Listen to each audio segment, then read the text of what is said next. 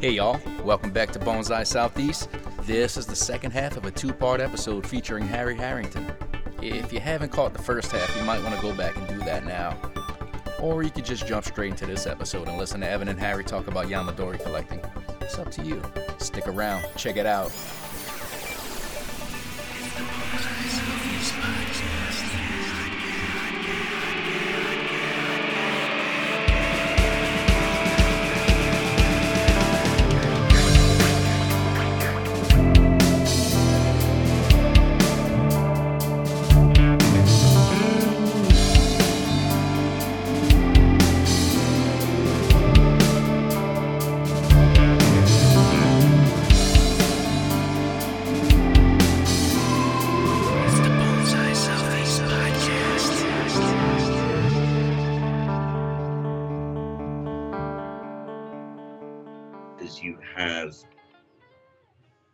Again, there's indicators of age and there's indicators um, that feel comfortable with people. And I work with the the third rule, hell of a lot of basic art principles.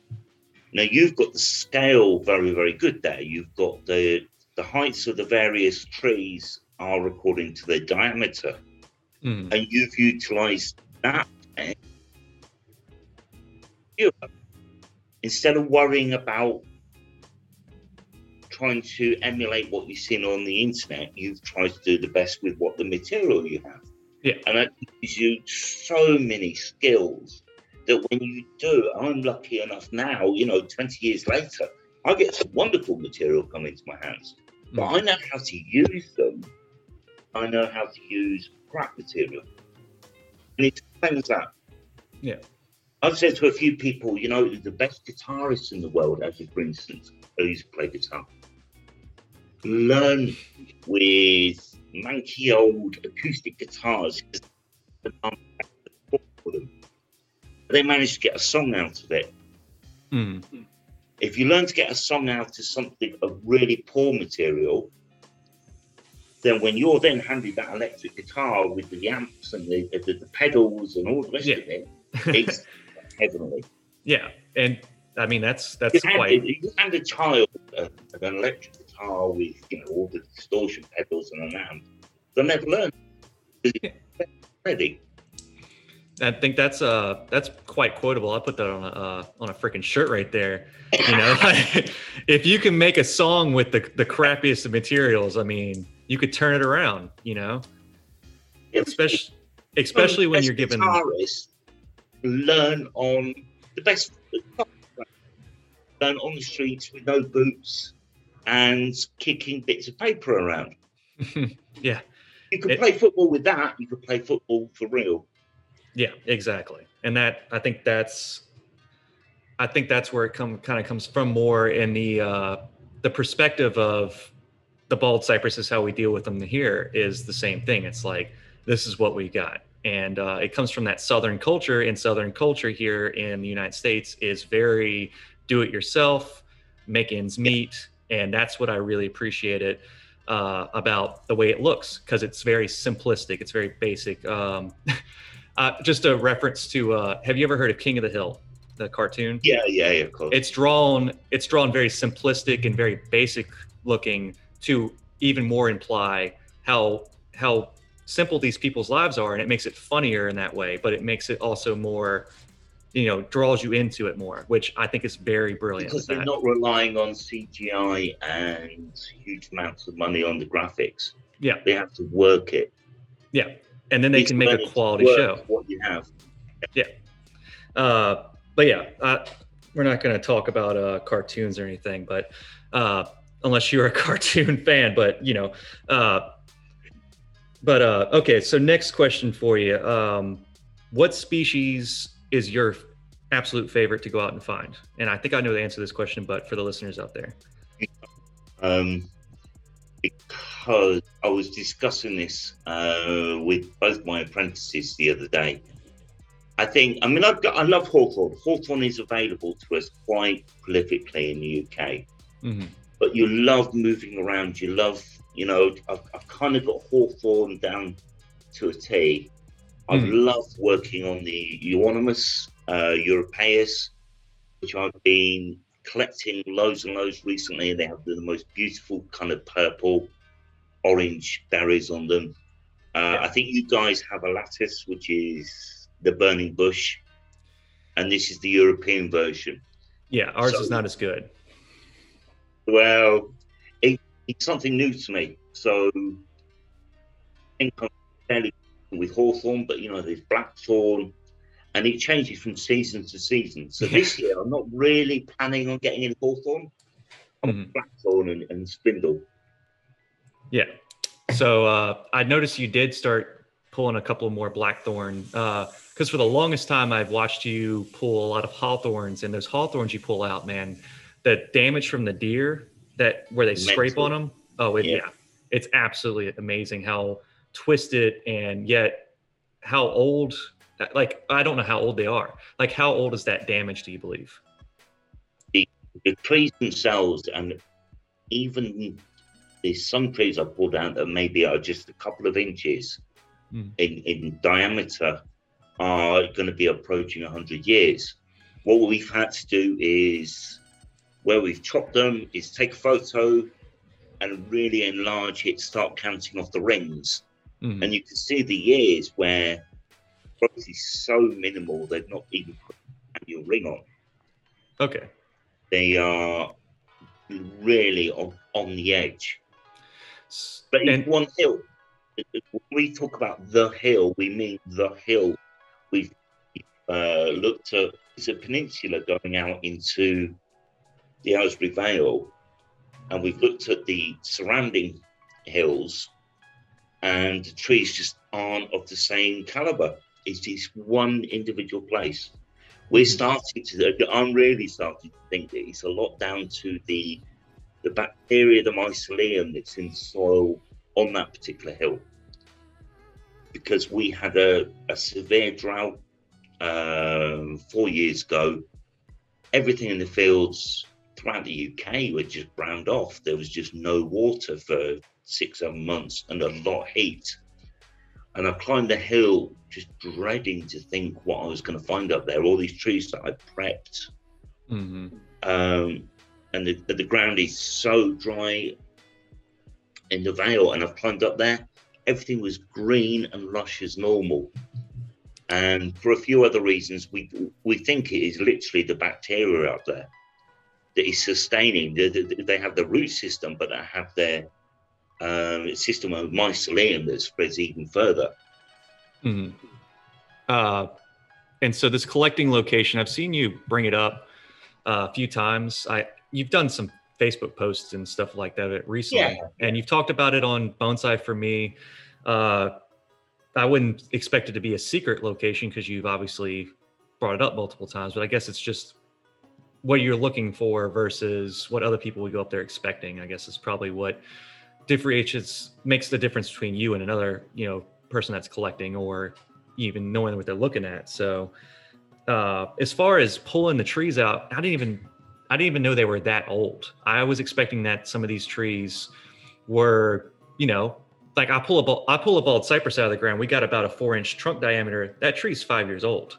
You know, yeah, I know, right? Yeah, they grow that fast. And so when I see you pull your hawthorns, I'm like, those guys must get a lot of damage and then have the time and the growth, the vigor to produce new rings and new cambium to combat that. But I didn't realize those those were that old. Yeah, some of them are incredibly old. Um, you know, we do you sort of 50 annual rings and, and stuff like that. They are right on the edge of survival. In, in it's not a mountainous range. The the Chiltern Hills are uh, 700 meters high or something like that. It's not particularly high Mhm. but it's it is the the animals that are, are um, working on the trees. But each of those hawthorn, they will literally come into leaf, they will try to flower, they will sit there all year, very possibly, and then drop the leaves. There is no growth for years and years and years. Mm. And it's like not a, not a very like you said it's not a very favorable environment but you think there's No, something conducive to growth at all, but they survive. yeah and you're going up there and pulling those trees um and i guess that kind of leads you to the next question of it is like when you pull a tree and you've described a lot of the the stuff that your yamadori needs to have so you don't want to dig up some dig up a tree that you've seen it you know twice before you don't want to dig up something that's just going to fall right into that formula of bonsai um, so not only what are you looking for but also what are the ideal conditions of bring of pulling up a tree and you know it's going to work out for you Um, the first thing I'll say, I'm going into the real obvious stuff, like you need to have permission to go and collect. You need to feel morally in yourself right to collect the trees. For us, those trees, for one reason or another, those trees are being pulled up by the landowner. We also have some rare butterfly species and rare orchids on those hills. And the trees are being pulled up, they would have been completely eaten to the ground as, as saplings by the rabbits. But because of the decimation of the rabbit population by myxomatosis, some of them have, have gone for it. And if there's too many hawthorn, then we lose that environment that grows the orchids and um, butterflies. So this means a lot of the trees are getting ripped out anyway, and morally we feel good about taking them out and actually trying to save them. mm-hmm. The second thing I'll say is, and I see it too often, is people think that digging a tree up is an easy way to bonsai, and it's not. It's, I guess, with you with you guys with the the cypress, they're almost definitely going to take, and you'll get a lot of vigor. But for what we're digging up, it's at least two years mm. of high quality care, high quality soils, and then you're good to go in terms of just starting to build the branches up. And I think it, this is a thing that I, I see too often with beginners. They think that's all they need to do. You just go do, dig a tree up. Yeah. And they don't have the skills. So, so that's my sermon. But um, I want I want to disappoint how easy it is to go collect. It's not. Yeah Um, unless you've got swamp cypress. yeah uh, What? There- go ahead Go for it, Uh, yeah, and I was gonna say for the bald cypress, uh, bald cypress, yes. Uh, there are moments whenever I pull a cypress and I'm like, wow, this this seemed a little too easy. I mean, we've got you know this beautiful flare. We've got you've seen the bald cypress knees. Yeah. You pull yeah, them up with the knees, they come up, and you're just like, oh hell yeah, because it comes out, and if, as long as it's connected straight to the tree, you got it. Sometimes there'll be knees coming from other directions, but uh, but there are species that we do pull up, like um, liquid amber, um, or or um, or some Acer varieties, um, and then also Ulmus. Some like uh, we have a winged elm here and American elm, uh, which are more challenging to pull up because of how how far down the water table is. And so pulling those trees up, somebody might think they got the tree and they pulled up the roots of here, and then they got this huge what they call a tap root here, which I think the tap root thing is just you should not go off of that because below there, there's a reason why there's more because there's more root down Yeah, there. yeah, yeah. Yeah. And you actually have a, a section of before the roots start. Yeah, exactly. Yeah. And that's Um, one of the main things I think is when you're looking for trees, you need to be studying the ground. But but the ground at all times of the year is vitally important. If you've got a soil that dries out a lot, particularly during the summer months, you can guarantee the roots will plunge. mhm, And if you've got two or three plunging roots at soil level before the feeding roots can start, you're almost guaranteed inverse taper or something weird going on at the base of the trunk. Yeah. You need to be looking for soil that stays, stays reasonably wet or moist during the, the summer months. So bogs and ditches and places like that um, are ideal because you know that there'll be a nice tight root ball, and you can see it in the, you, you, you learn after a while what type of roots a tree will have just looking at its upper growth. If the if the above ground growth isn't coarse and it's quite well ramified and short, you know the roots can be like that.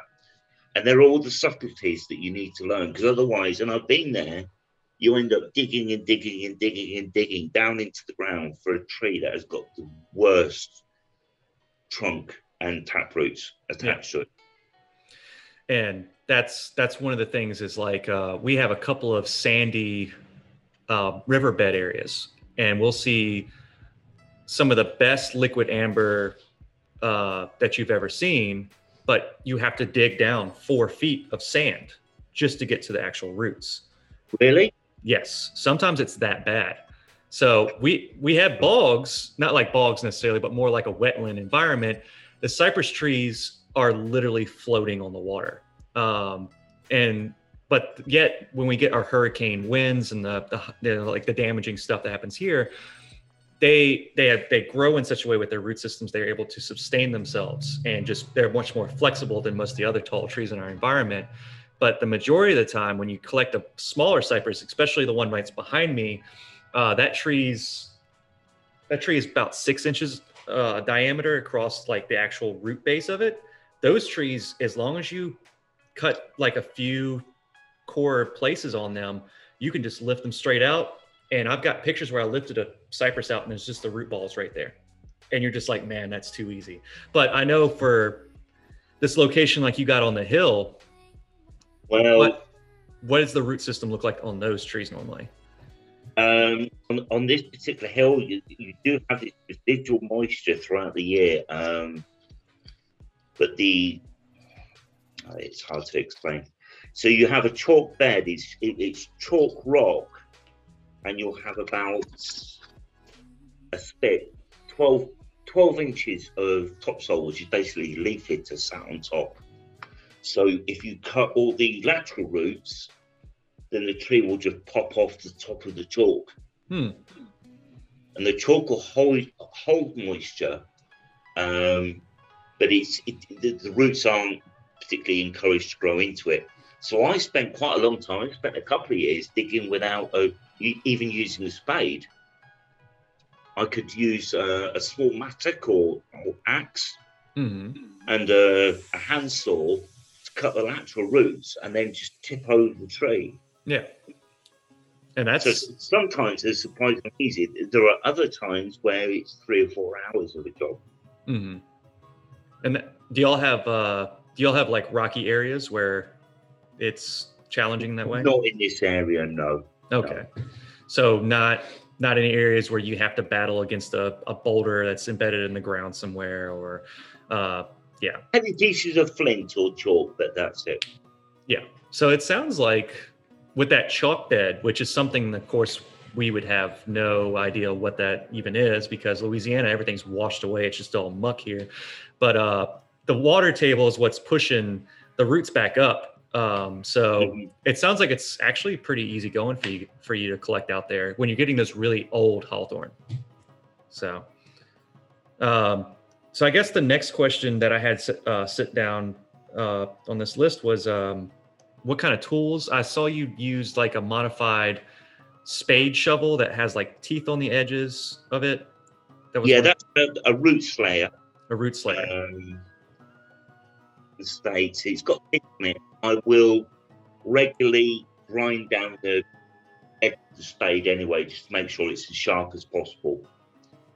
Um, but I've got an iron bar welded to it as well. Mhm. I'll use that in certain circumstances. Um, but apart from that, it's it's having a, a large tooth saw is the most important thing. There's no good going out with ordinary wood saws. You need a large large tooth saw that is capable of of, of cutting into the ground to cut the roots. Yeah, um, and that's Um, usually what I use is like a um, like I call it a branch saw, heavy tooth branch saw you get from the hardware store, and that's about as much as you use. You're telling me, huh? I'll, I'll use that. I'll make sure that it, it's resharpened every time before I out digging because you want to save energy while you're you're up there. Mhm. It, everything needs to all the time. Um, pair of secateurs for the finer stuff, um, and then your bagging material, your tape to make sure you bag up those roots, keep them nice and moist until you can get it, the tree into a pot, Mhm. and, a small matter. Yeah. Yeah. Uh, and so dig the tree up and then you prep it by wrapping the root ball in a burlap or do you wrap it in some other way? I always use plastic because it, just holds in moisture. I Okay. will be able to um, pot up the tree within 24 hours. Mhm. I guess when I get the tree back to the garden, in certain circumstances, I'll put wet toweling, wet burlap Yeah. over just to keep the moisture in, but without washing away the roots. Okay. They were washing away the soil from the roots. Yeah, because we uh we typically pull any trees, we use like a stretchy saran wrap. I'm guessing that's kind of what you're using, something like that, more or less. Keeping the moisture in. Yeah, just stopping keep drying out. Exactly. Yeah, and then once you get the tree back, then uh you said that there's a lot more spot on care that you have to have for for especially your older trees that you pull out like that. So give us kind of a layout what you do when you get back to the house. I will because I tend to go in the afternoons. I will be, make sure everything stays moist overnight, and then the next day I'll, I'll repot. And it's essential to use a- soil that's extremely well aerated. Mhm. So I'm using pumice that is six mil to fifteen mil. Okay. So the pumice will hold quite a lot of moisture, but it also has a lot of aeration. And you have a lot of gaps between the uh, particles of, of, of the soil. And it's important to realize that, particularly with blackthorn, is they will emit new uh, roots, new feeding roots into that humid air rather than straight into water. Yeah. People have that the, the, the image of the roots emerging where there's water, and it's not. It's where there's humid air. So they've got that lovely, perfect mixture of air and water. Yeah, and that's that's the whole. It's what I call. Um, I'm sure it could be the same for you. Is aerobic or anaerobic? Um, I mean, it's is it anaerobic or is it aerobic? I think it's aerobic for Aerobic, yeah. uh, just aerobic. Anaerobic with the other way around. Uh, and that's kind of another thing that people have asked about the way we collect trees. They're like, do you guys go straight into quote unquote a bonsai soil? And pumice is not a bonsai soil. It's just it's preferred. It is now. Yeah. I use pumice um, through, through with all my my trees. Okay. Um, what I think is is is having a, a relatively large grain soil to encourage, even if it does encourage coarse roots, that's what you want at this stage. Mhm. And you want a well aerated container. So, as well as the drainage holes at the bottom of the pot, I'm also making extra holes around the, the walls of the pot to get that airflow going through. Because while you have a root ball and you have roots that aren't particularly functioning well, um, you've got to be really, really careful that the soil's not staying wet for too long. Yeah. So you, you need that plenty of airflow going going around. and that's that's the weird thing to tell people about collecting trees is they assume as soon as you get that tree out especially if you've been doing bonsai for an extent of time you're like you're always told water your tree water your tree keep it wet don't let it dry and you're saying that it's more beneficial for your trees to experience that humid air and have more drying in between when they're freshly collected like you're saying Well, it's giving the soil a, chance, to rise, a, a- chance to become less wet. Is Mhm. probably the best way of putting it. okay You don't. Otherwise, you get what I would call lazy roots, and it's where a tree has it's almost given too much. It's given too much moisture, and it has no uh, motivation to issue new roots that that search for moisture, hmm search for um, air. i'm gonna have to use that one It's a difficult one to get the right balance. Yeah, I'm gonna have to use that lazy roots because I call uh, I call the the good stuff on the top. Once you get good healthy roots, I call it the meat and potatoes of the tree. Um, Mm-hmm. And then, but if you got lazy roots, they never produce what you need. Uh, I like that terminology for it, but I'm sure there's a lot more that goes into it. Yeah, there's. Uh, I've had tree, which I keep humid.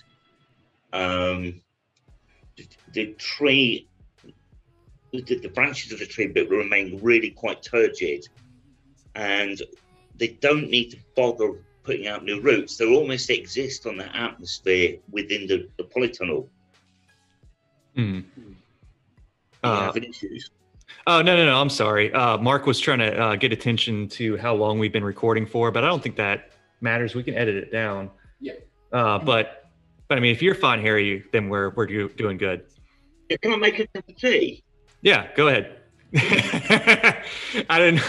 Not trying to make y'all stop. No, he said. Uh, he said, "Can I can I make a cup of tea?" And I'm like, we were gonna make that joke. like, We we we're actually gonna try to like sneak that that uh, that cultural poke at you, kind of fun uh, later, but you kind of cut us to the chase. But uh, it.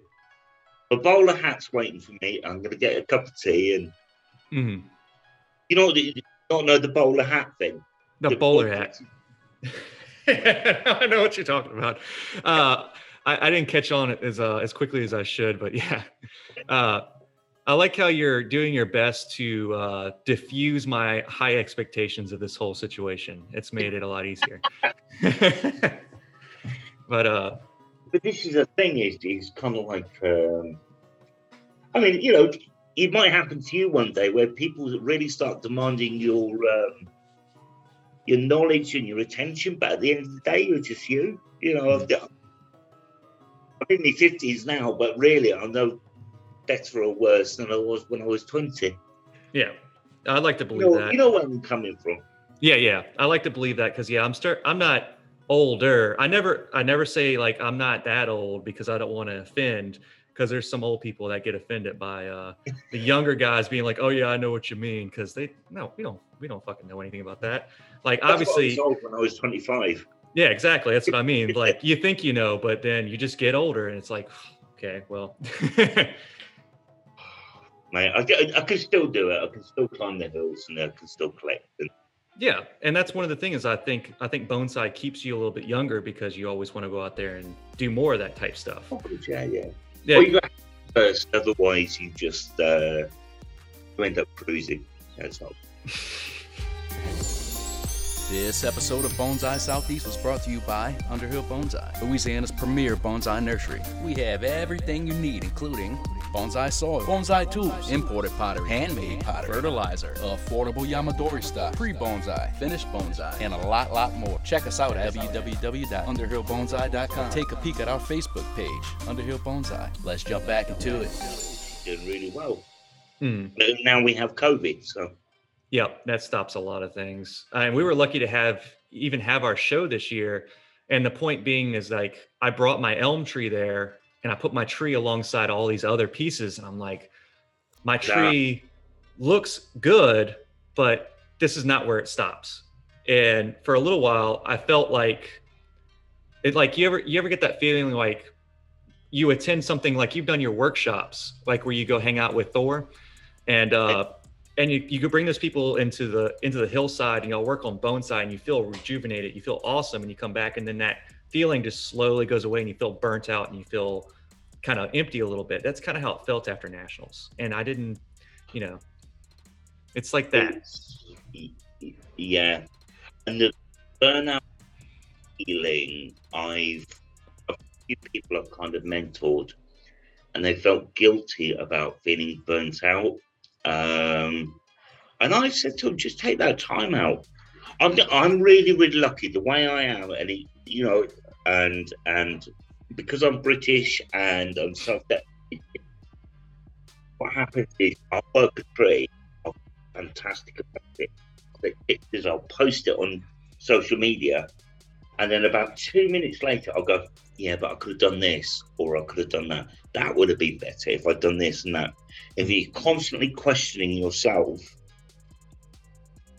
then you have a drive to keep improving, Mm. and that's so. im- And there's too many artists that have had the heyday that are coasting. They're not doing anything because they're unfortunate enough to think that what they're doing is the top of their their game, Mhm. and that's the thing that that's the killer. Yeah, that's what I figured. You've got to have the element of also doubting yourself. Yeah, uh, Caitlin gets on to me about uh, this, you know, this awful quality of imposter syndrome, just constantly feeling like I don't deserve it. And that's that's a huge part of that too. Is It's important, yeah, really. it's humidity. I mean, uh, it's it's it's- It's humility. having that humility, but also looking for ways to get even better. Mhm. I, I, honestly, I look at work, work that I posted five years ago and think, shit, that's terrible. Not in a total, and, and I'm not totally defeated, but the, what I mean is, is I could see how I could have done that even better, Mhm. and that's how you grow. Um, Don't sit there thinking that you know it all. Oh no.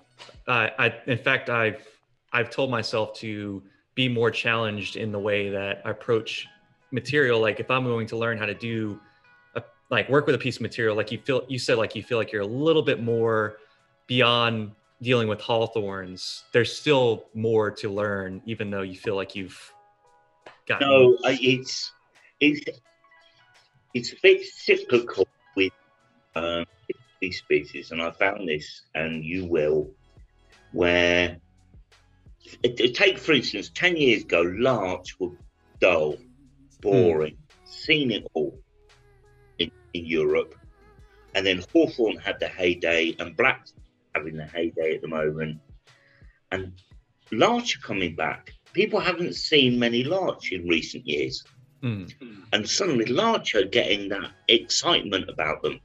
I can't collect them, but I can obtain them from South Wales. South Wales is really humid, very, very mild, and they have the most amazing trees. They have rafts out there which are mm. 10 meters across. They have to break them up into That's smaller amazing. rafts. Yeah, crazy stuff. It's just like the perfect environment. Um, and it's a bit like, you know, the, the, the, the taper on your jeans or music, things come in and out, and your enthusiasm for different species come in and out. And you might start getting to the point where you're sick of seeing swamp cypress and hawthorn's your thing. Yeah. Well, Yeah. exactly. We love it. Honestly, beginners over here love cypress, pond cypress. Mhm. Was they fucking absolutely die for? Mhm. Um, it's cyclical. It's trends in bonsai. Yeah. And I decided that because of the the swamp cypress is so prevalent, and I get it, and I get that some of the the most attention that I'll get from content is bald cypress this, bald cypress that, Right. and and I've started concentrating on other natives, and of course they're never going to generate that hype unless like you guys are doing the hawthorn thing. Like, what if I pull some hawthorns out? Uh, in fact, um, a hawthorn won best deciduous at the national show in America this this year. So, some- oh wow!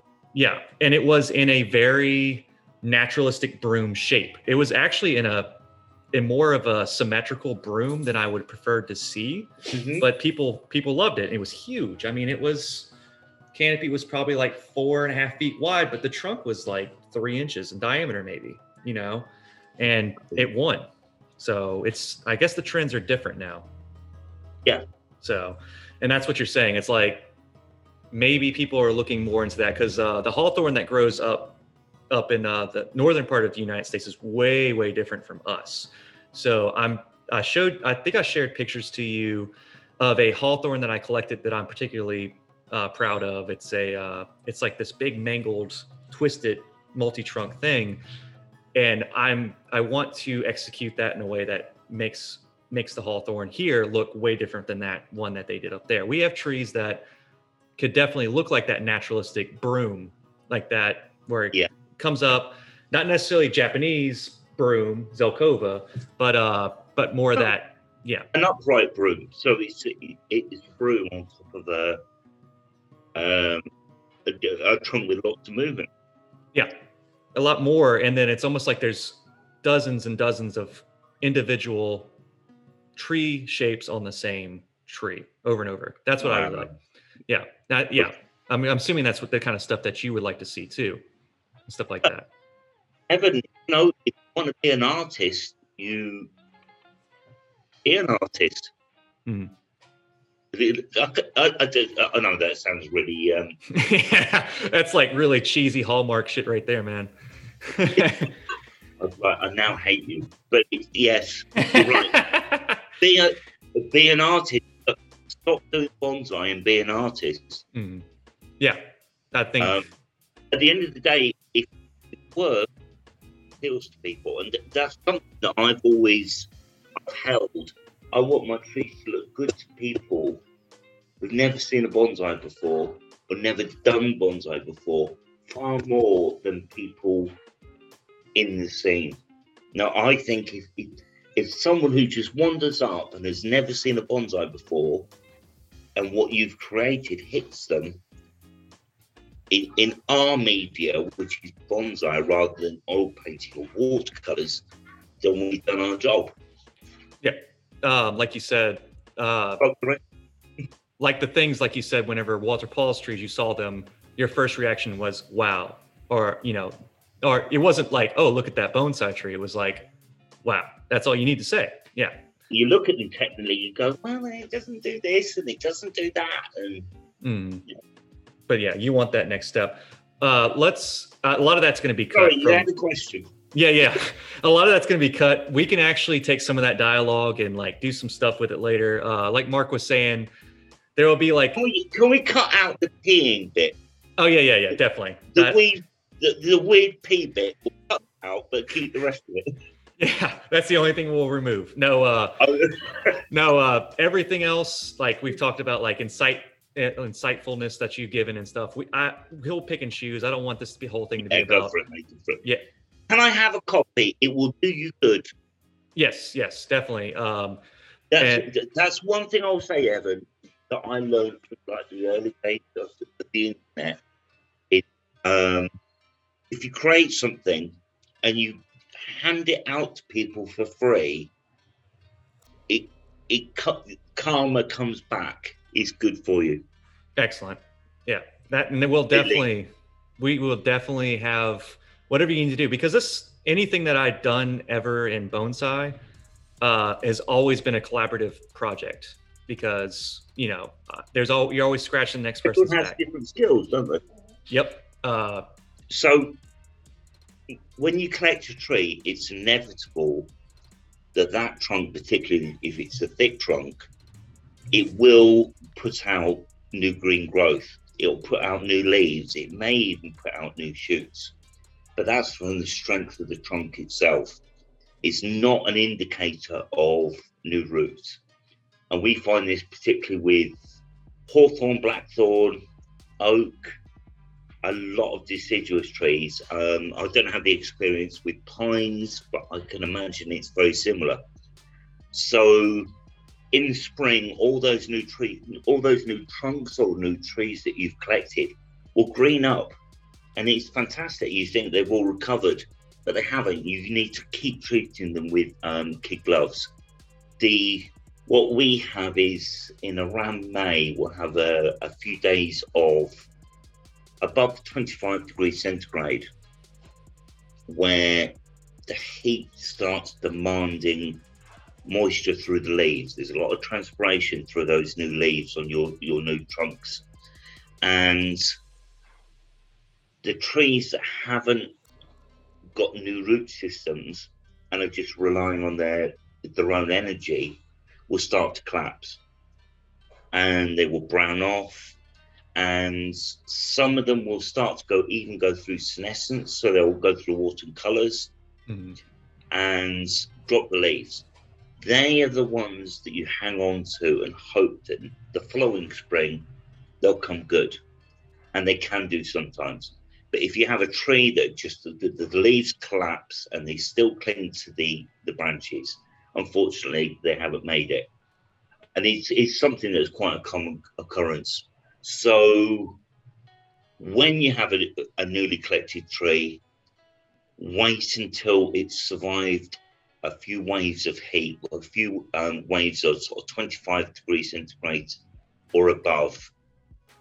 And if they survive through that, then they are putting out new roots.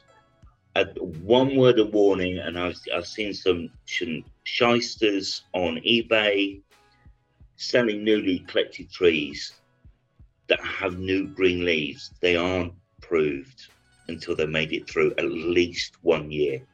Mm-hmm. Don't buy them um, because they will be putting leaves out on the, the energy stored in the trunk and the main part of the roots. That's. Um, I will keep some trees in the polytunnel that are a little weak, elongation on the new shoots, and I will keep them in the polytunnel for a second winter. Pushing them out into the outside world if they survive, if they can go through normal senescence at the normal time, which for us is November, then they're pretty much proven. They're, they're in time with other hawthorn, other blackthorn that are alive and well in the ground. Mm-hmm. And and that's the whole thing with telling people to give them time to not just be acclimated to being soil and uh, and bonsai container life, but it's like you said, prove it that that the tree can go through the seasonal change and is yeah. a fully functional tree again. It's not just a giant cutting essentially, because uh, cuttings will absolutely. absolutely cuttings are almost the same way. They'll they produce uh, leaves or green or anything that looks sus- suspect of of health, and then like you said, it's all stored in the trunk. Um, and I'm glad that that's brought to. True. Hawthorn and notorious. Take a, you know, just a big branch of a hawthorn, and it can emit lots of growth that will survive for a few months before collapsing. Um, and I guess this is just something that I've wondered too is like um, hawthorn flowers. And so is that something that you've seen on um, like a collected tree? You, you'll see like flowering or fruiting. Do you usually stop that? Of course, that would be a lot of energy there. So I've seen hawthorn and blackthorn that have been collected and what you would expect when you have a hawthorn or a blackthorn that's flowering and fruiting is in a mature stage. So the tree has stopped trying to grow taller or wider, and it's at that flowering stage. And I have seen collected trees that just flower, just berry, and nothing else. You know, the stage where you do your collecting and, and the years afterwards, you ought to be trying to build a branch structure so what you want is the hawthorn or the blackthorn to have reverted juvenile behaviour, where it because it's got more room room at the roots. Having that room at the roots enables it to be able to extend its branches and grow and try and get taller and wider. You develop the tree then, and it may not flower again until between five and ten years after collection. But that's kind of an ideal. If you're collecting a trunk, you want to redevelop it so it's suitable for bonsai before it then reverts back to the mature phase and flowering and the fruiting. Yeah, you're asking a lot of a tree removed from nature, and it needs to revert back to juvenile growth. To, to. yeah, it's part of its defense. All these trees, particularly particular trees, are pre-programmed to survive um, above their neighbours.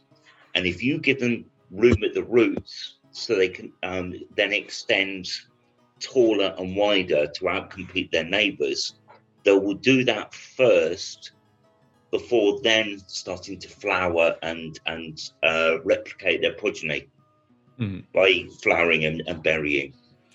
Yeah, and that's kind of the unfortunate thing that's the unfortunate thing is like some people will collect a flowering or fruiting plant and say all right this is going to work out and and then you know you don't get unless you stick with it and you develop that tree and you make it healthy, it might be almost almost close to a decade before it returns back to the quality of blooming and fruit producing, which is unfortunate. Well, I think it should be, and uh, um, if you want to build up your ramification in your branch taper and build a new branch structure, it's, it's what you need. Because I've seen some amazing quality trunks, uh, blackthorn and hawthorn trunks, that have just sat there and continued to flower and berry and not extended whatsoever. Mm. So you have a beautiful trunk and a terrible branch structure. But Um, although that tends to happen with extremely old trees. yeah, um, and sometimes will you permit a tree to be poor in branch structure or ramification if the trunk line is very interesting deadwood features or true show of age, like we talked about earlier? Is it permittable? Or Permittable, I'd keep it, but I want to do is to build the the best branch structure I can, mm, redesign the tree so it doesn't look like a a small shrub. I'm gonna, I'm I'm thinking now of small hawthorn or blackthorn that have been repeatedly eaten by sheep. Yeah, I mean it's got great ramification, but ramification isn't an indicator of age on its own. You also want the branches, you want branch taper. Um, and I want a tree to grow and develop that side of it prior to then flowering. The, the, flowering is just the icing on the cake. It's mm, not the be all and end all. yeah. So you're gonna go for branching in every every case. It's Absolutely. yeah, because you're you just want to build that. You want to build the scaffolding and the the bones onto the onto the piece that you collected. yep So Flowering lasts two or three weeks. The berrying a few months. Um, if you've got a tree that flowers nicely but looks terrible in the winter, for me, it's not the. it's not a full season plant. Um, so uh, the the very last question pertaining to Yamadori that we got for you is uh, favorite collecting trip or memory, and and or favorite tree that you've collected, like biggest score you felt like. I think it's a, a little like trying to tell people your favorite tree that you've got in your garden. Yeah. And it changes, it changes with the seasons, it changes with time, Mm-hmm. and they're all your babies. Yeah. And there's so many, there's so many trips where you come back, and it may be a tree that you've nurtured in the ground for five years. I've got a beech which I'm about to collect, which I've nurtured in the ground for 20 years. I separated it from its Mm. its its mother. It was a, a branch that had dipped down into the ground and, and turned into a raft, and I've, I've separated it. You know, there's there's so many different things. It's, it's difficult to Yeah. say your favourite trip, Yeah. but those memories stay with you with, with a multitude of trees. Mm. And so I guess more of uh, what I like to think about with my collection is if I've gone out and collected a lot of my Yamadori pieces, it's like a it's almost like a photo album of your of trips that you've been on. So that's more how you view it. Yeah, and you remember where you got what was happening in your life, how old you were, what the weather was like. You know, the beginning of the tree just carries on with building memories along with your own lifetime. Oh yeah, that's and that's the romance of bonsai. Really, that's a romanticized part of it. Absolutely. Um, but yeah, that's a that's a really great thing to kind of wrap up the uh, all the questions we had about Yamadori, and of course having the ama- amazing Harry Harrington as a guest on the podcast. You know, uh, but I just you have any closing statements, or you want to put any plugs in there, anything that's come that any uh, new projects coming up that you want to talk about. No, yeah, I'm good. Okay. Self advertising, but it's a pleasure speaking to you, Evan, and uh, actually sort of, you know, putting a voice to the uh, the, the comments that you put on my uh, social media and um, Mhm. connect with someone in Louisiana Yeah. Excellent. And So- sharing a cup of tea with you as well, of course. yeah. Uh, I, I don't have any tea, but I did have some uh, dirty chai earlier, so that worked out. but uh, yeah, Harry, thank you so much for uh, taking the time. That this this has been it's been a, this has been a dream of mine to talk to you, but also it's been a really very very awesome. Yeah, it's been a pleasure. Lots of great content here. So. All right, y'all. That's it for this two-part episode of Bonsai Southeast. We have even more special guests coming up, so keep an eye out. Don't forget to water your trees.